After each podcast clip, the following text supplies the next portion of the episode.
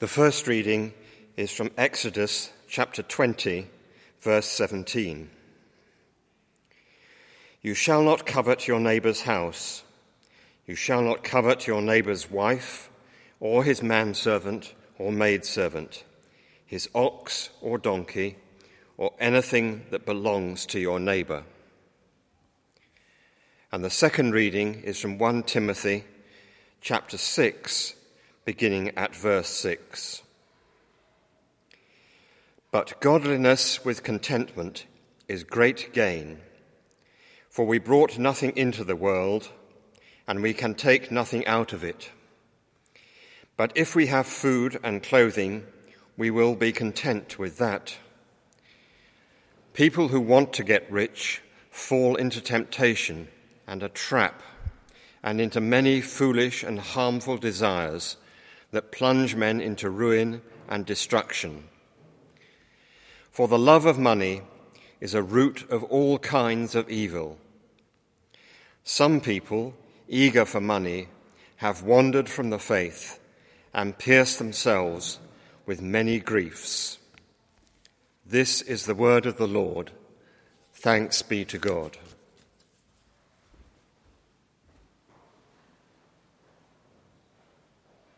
But as we come to God's word, let's pray for his help this evening to hear him and to respond rightly to him.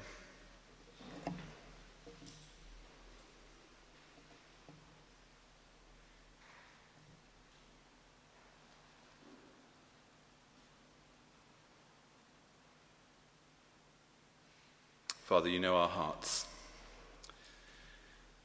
And you know they are a battleground with many voices competing for uh, their, its affection, its allegiance.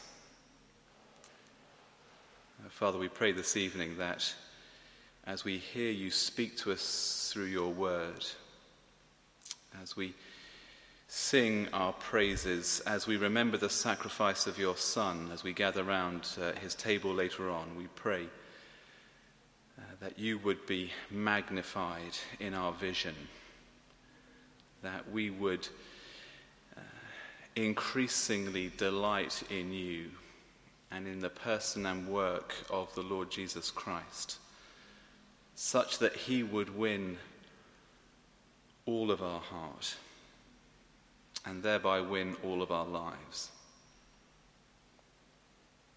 We pray this in his name. Amen. John Piper is uh, an American pastor and author whom I have found very helpful uh, over the years. And I think it's true to say that at the heart of his ministry really is the contention that God is most glorified in us when we are most satisfied in Him. God is most glorified in us when we are most satisfied in Him.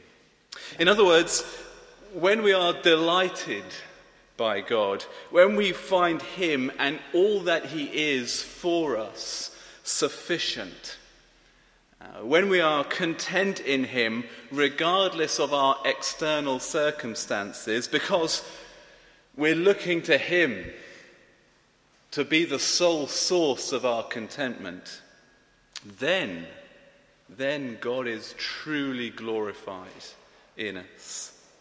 Because then we are living proof that His grace is substantial, that His love is satisfying, that His promises of life are true. Friends, Piper's words have been much on my mind uh, as I've prepared this week because it seems to me that the call and the challenge of the tenth commandment is to be content with God. It is to be satisfied with Him. It is to savor Him above the stuff of this world. Because we will covet, we will be envious when we are discontent, when we are dissatisfied. When we think that satisfaction and life is to be found in created things that we do not have, rather than our Creator, whom we do have by faith. We covet when God is not good enough. We can, of course, pray in difficult situations. We're told to pray when we are finding life difficult, and we can pray for a change in our circumstances if they are particularly difficult. But whether the Lord changes our circumstances or not, his promise is always to be all that we need in any and every circumstance. Such that we need never covet. I want to uh, think of some four areas this evening. We're going to start by looking at the condition. What is it to covet? What does it mean? Then we're going to think about some of the causes of coveting, uh, the consequences of coveting, and then come, I think, to some of the cures for coveting. So, first, the condition. Have a look at Exodus 20 with me, verse 17. We've had it read. Let's remind ourselves again of what it is the Lord says to his people as they gather round the mountain and hear his words. He says, You shall not covet your neighbor's house, you shall not covet your neighbor's wife, or his manservant or maidservant, his ox or his donkey, or anything that belongs to your neighbor. In other words, the tenth commandment forbids eagerly desiring which is what the word covet literally means, eagerly desiring what does not belong to you. Uh, one sort of Christian catechism very helpfully unpacks the meaning like this quote, The tenth commandment requires us to be content with our own status in life and to have a proper, loving attitude towards others and their possessions. It forbids any dissatisfaction with what belongs to us and any envy or grief at the success of others. John Piper says this coveting is desiring anything other than God in a way that betrays a loss of contentment or satisfaction in Him. Covetousness is a heart divided between two gods. And that is why Paul, for instance, in his letter to the Colossians, can refer to covetousness as idolatry. Because it's to doubt God's ability to satisfy us. It's to doubt God's ability to bring us what he promises life and life in all its fullness.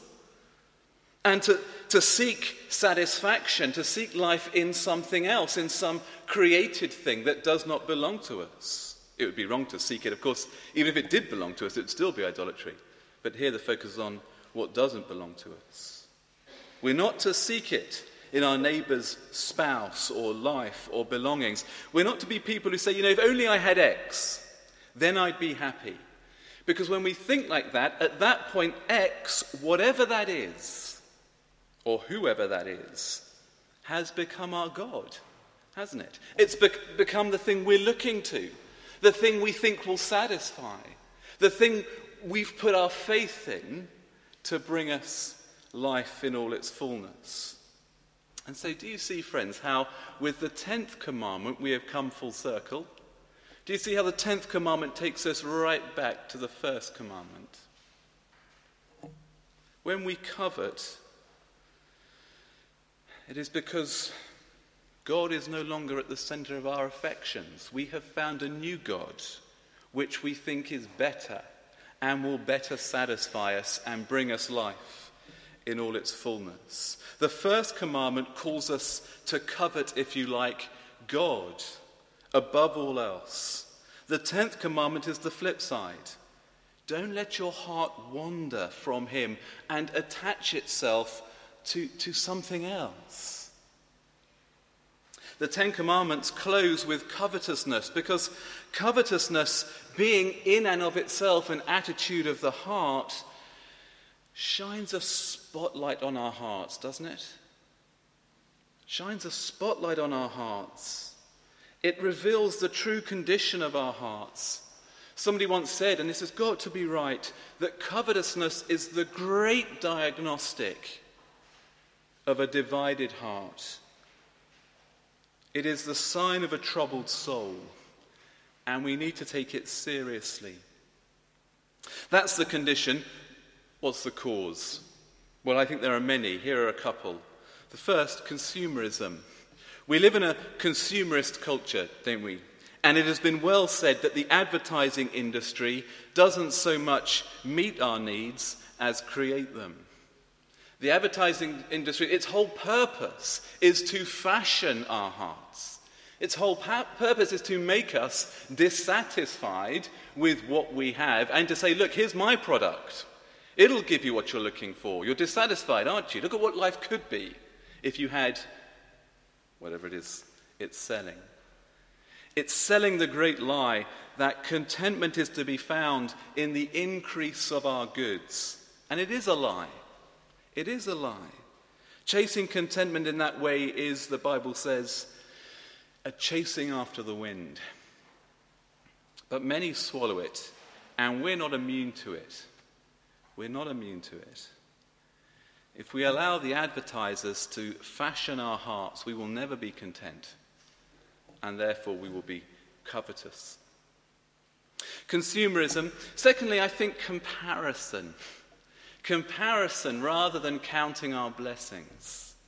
You know, we live in a society, again, that encourages us to go compare.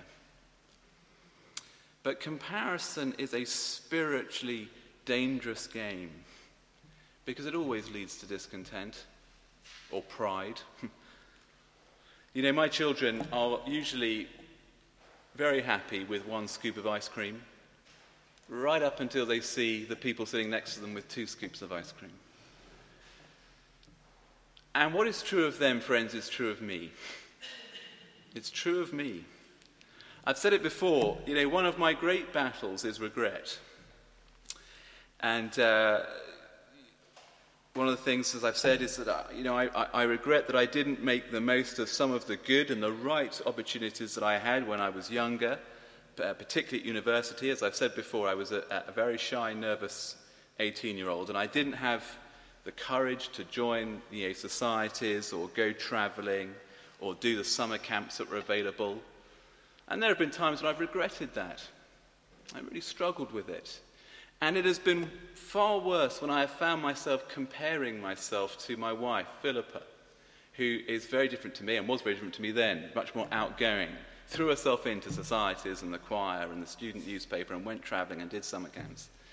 And when I compare myself to her, my regret is doubled, it is exacerbated. I find myself comparing, and it does me no good at all. And a friend sat me down, and this was reasonably recently, and I am still working it in. But he sat me down and he said, Paul, you must spend less time comparing yourself to others and more time counting your blessings and thinking about those years and what the Lord gave you and did for you in that time. You may not have done a degree that, looking back, you think was the right degree, but you did a degree and you got a good degree and enabled you to do a job that you enjoy doing, which I did, teaching for many years. And you know what? At that place, the Lord led you to a Bible teaching evangelical church where you became a Christian, the most significant moment in your life. Thank God for that. And actually, that church set you in a direction to where you are now, minister of the gospel. And that place, that, uh, that university and that church is where I've met some friends who became lifelong friends, and it's where I met Philippa, who became uh, my wife, and so on and so forth. Spend less time comparing and more time counting your blessings. That's got to be right, isn't it? That's my battle against comparison, and yours may well be different, but I'd imagine many of us do find ourselves comparing, looking at other people's careers, other people's houses, other people's holiday destinations, uh, body image, marital status, apparent marital satisfaction, uh, whatever it might be. We all have our battles. Friends, let's spend less time comparing and more time counting our blessings. We'll come to that in a moment. Consumerism, comparison, finally, at its root, the cause of covetousness is discontent with God. At its root, covetousness, like all sin, flows from discontent with God. I've been reading a book recently which I found very helpful called You Can Change by an English pastor called Tim Chester. And in that, he says this We always choose what we believe will bring us the most delight. We always choose what we believe will bring us the most delight. That's right, isn't it? You know, when we're tempted, whatever it might be, but let's take this example. When we're tempted to covet, friends, we are involved in a seduction. The battle is in our heart, and it's a battle of two lovers God and a usurper. You know, the Bible often personalizes sin because sin speaks to us in the moment of temptation. And it speaks the same seductive words that the serpent spoke to Eve in the garden. Sin comes to us and he says, God is a killjoy. Yeah, he's not good. He's not going to bring you the best. I, on the other hand, well, I'm your true friend. I'll give you what you're looking for, I'll give you what you need. I'm the one that can truly make you happy. I can bring you satisfaction and self worth and significance. And we sin when we believe the lie. We covet something when we believe the lie that, that what we covet is more good for us and to us than God. What are the consequences of coveting? Well, first is it is profoundly dishonoring to God, isn't it? Because we, we doubt his sufficiency. If only I had X, then I'd be happy. You know, God, you're lovely, but you're not lovely enough. You know, you're not, you, you might be the cake, but you're certainly not the icing on the cake, and I need the icing on the cake. It's a bit like a spouse, you know, whose happiness waxes and wanes according to the number and size of the gifts they receive from their partner. And looking on, you'd, you'd know that was a bit off, a bit, a bit wrong. You know that would be profoundly dishonoring. You know that they weren't really in love with their partner. That their happiness was not so much tied to their spouse, but to the material goods they were getting. Well, so too when we covet. We're dishonoring the Lord. We're saying, eh, you know, our love is tied to our material circumstances. You're not enough. Our relationship with you is not enough. I'm seeking, I've got to go find satisfaction somewhere else because you're not providing it. When we spend our time comparing, we dishonor God. We doubt his goodness, don't we? We're saying, if I'm looking elsewhere for happiness, if we're saying, oh, I really need this to make me happy, then what are we saying to God? We're saying, God, actually, you're not good. Actually, you're mean. You're mean. You know, you, I need this. And at that moment, we're, ca- we're casting doubt on his goodness. It dishonors God. It distances from others. You know, covetousness envies what other people have. And far from creating a loving attitude between us, it, by definition, it's going to create one of distance, isn't it? If I'm envying you, if I'm jealous of you and what you've got, that's not going to create love between us. It's going to create a distance. Do you remember what James says? James chapter 4? He says, Why do you fight? It's because you covet each other. You eagerly desire what the other person has. That's why you fight. Very hard, isn't it? I know this. It's very hard to love someone if you envy them It's very hard to, to, to, to serve someone, to want to lay down your life for someone whom you envy, whom you're jealous of. It distances us from others, and of course, it damages us. It damages us spiritually and emotionally. I mean, we know that. We know that the things that we covet, if it's not the Lord, if they're created things, they're not going to satisfy us. Because we're made in the image of God for a relationship with God, we'll never be satisfied until we have one through the Lord Jesus.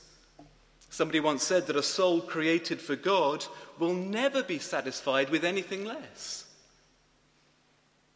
Ecclesiastes 5 Whoever loves money never has enough. Whoever loves wealth is never satisfied with his income. We know these things ultimately disappoint. And Jesus warned us, and our reading from 1 Timothy, Paul warns us that, of course, they also damage us spiritually, don't they? You know, if we're coveting, if we're desiring some created thing, then we won't be first coveting and desiring God. If our affections are over here for X, if we're running after this, then we're not running after God, and no man can serve two masters. Jesus said. In the parable of the sower, again, he identifies covetousness as one of the things that chokes the word. Do you remember? It chokes our spiritual life, covetousness. And it is the root, as we heard from 1 Timothy, of so many sins as we increasingly abandon our principles and our godly priorities in the pursuit of the thing we are coveting. So it damages us, dishonors God, distances us from others. So there goes the great commandment of loving God and loving your neighbor. And it damages us emotionally, physically, spiritually. So, friends, as we close, what's the cure? What's the cure? Well, here's the first thing I want to say, I think. We, we must allow God and not the advertisers, not the culture, to fashion our hearts. We must ask ourselves always the question what is fashioning my heart? Our society says contentment comes by addition. We live in a world that thinks the road to contentment lies in the bigger house, the better job, the faster car, the brighter partner, whatever it might be. But the Bible says, you know, contentment can come by subtraction. G.K. Chesterton said that there were two ways to get enough. The first is to accumulate more and more, and the other way is to desire less. And that's right. So the Christian prays, Lord, help me to be content in this situation. The Christian prays, Father, help me to subtract desires that are false, desires that have been falsely aroused. I was reading a Puritan who said that we must ask the Lord to fashion our heart to our circumstances. That's right, fashion our heart, Lord, to our circumstances. Melt my will into yours. Lord, fashion our hearts. Secondly, it's a real word to me. All of this is a word to me. This one in particular. You know, we need to accept all we have as a gift of God. As I was saying earlier, a great antidote to comparison and covetousness is simply gratitude for the good things that we have. You know, um, here is um, a cheap mug. And uh, it is a cheap mug. It is of uh, very low quality. It is very thick. And uh, the design is uh, amateur and aesthetically, in many ways, displeasing. Um, but despite that, it is my favorite mug. Uh, why is it my favorite mug? It is my favorite mug because my daughter made it for me. And uh, Charlotte uh, gave it to me on Father's Day. She designed it, she painted the image. Best dad in the world, it says.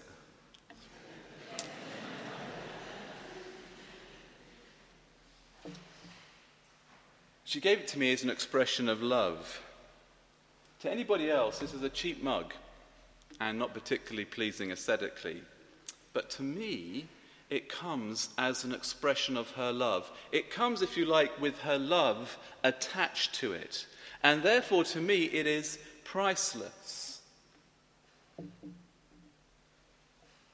We will be content with what we have so far as we remember that everything we have is a gracious gift of a loving Father and comes to us as a token of his love, with his love attached. Here is that Puritan who wrote on contentment, Jeremiah Burroughs, quote, Every good thing the people of God enjoy, they enjoy it in God's love and coming from God's eternal love to them. And this needs be very sweet to them. This needs to be very sweet to them. Everything we have, every good thing we have, comes from a loving Father, and it comes with His love. Everything we have comes with His good purposes attached as well. It comes in order to draw our hearts nearer to Him, in which true satisfaction is to be found. So let's spend less time comparing and more time grateful for the good things we have. Let's allow God to fashion our hearts. Let's accept all we have as a good gift of God. And thirdly, above all, friends, let us delight in God. The key antidote to covetousness is to delight in God. It is to be satisfied with all that He is for us in Jesus.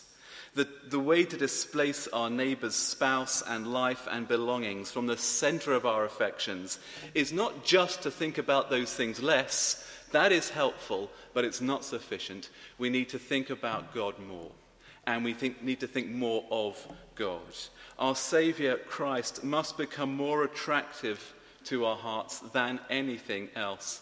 The psalmist says this, Psalm 37 Delight yourself in the Lord, and he will give you the desires of your heart. Because if God is the desire of our hearts, then our hearts will always have their desires met, because God does not withhold himself from those who desire him. He doesn't promise us health and wealth and happiness. He doesn't necessarily promise to zap our circumstances, but He does promise us Himself. And to work in us such that our hearts will be content in any and every circumstance. I read this, uh, a friend pointed it out on Twitter. Somebody twi- uh, tweeted this. God is so committed to our happiness that he refuses to allow us to be satisfied with anything but himself.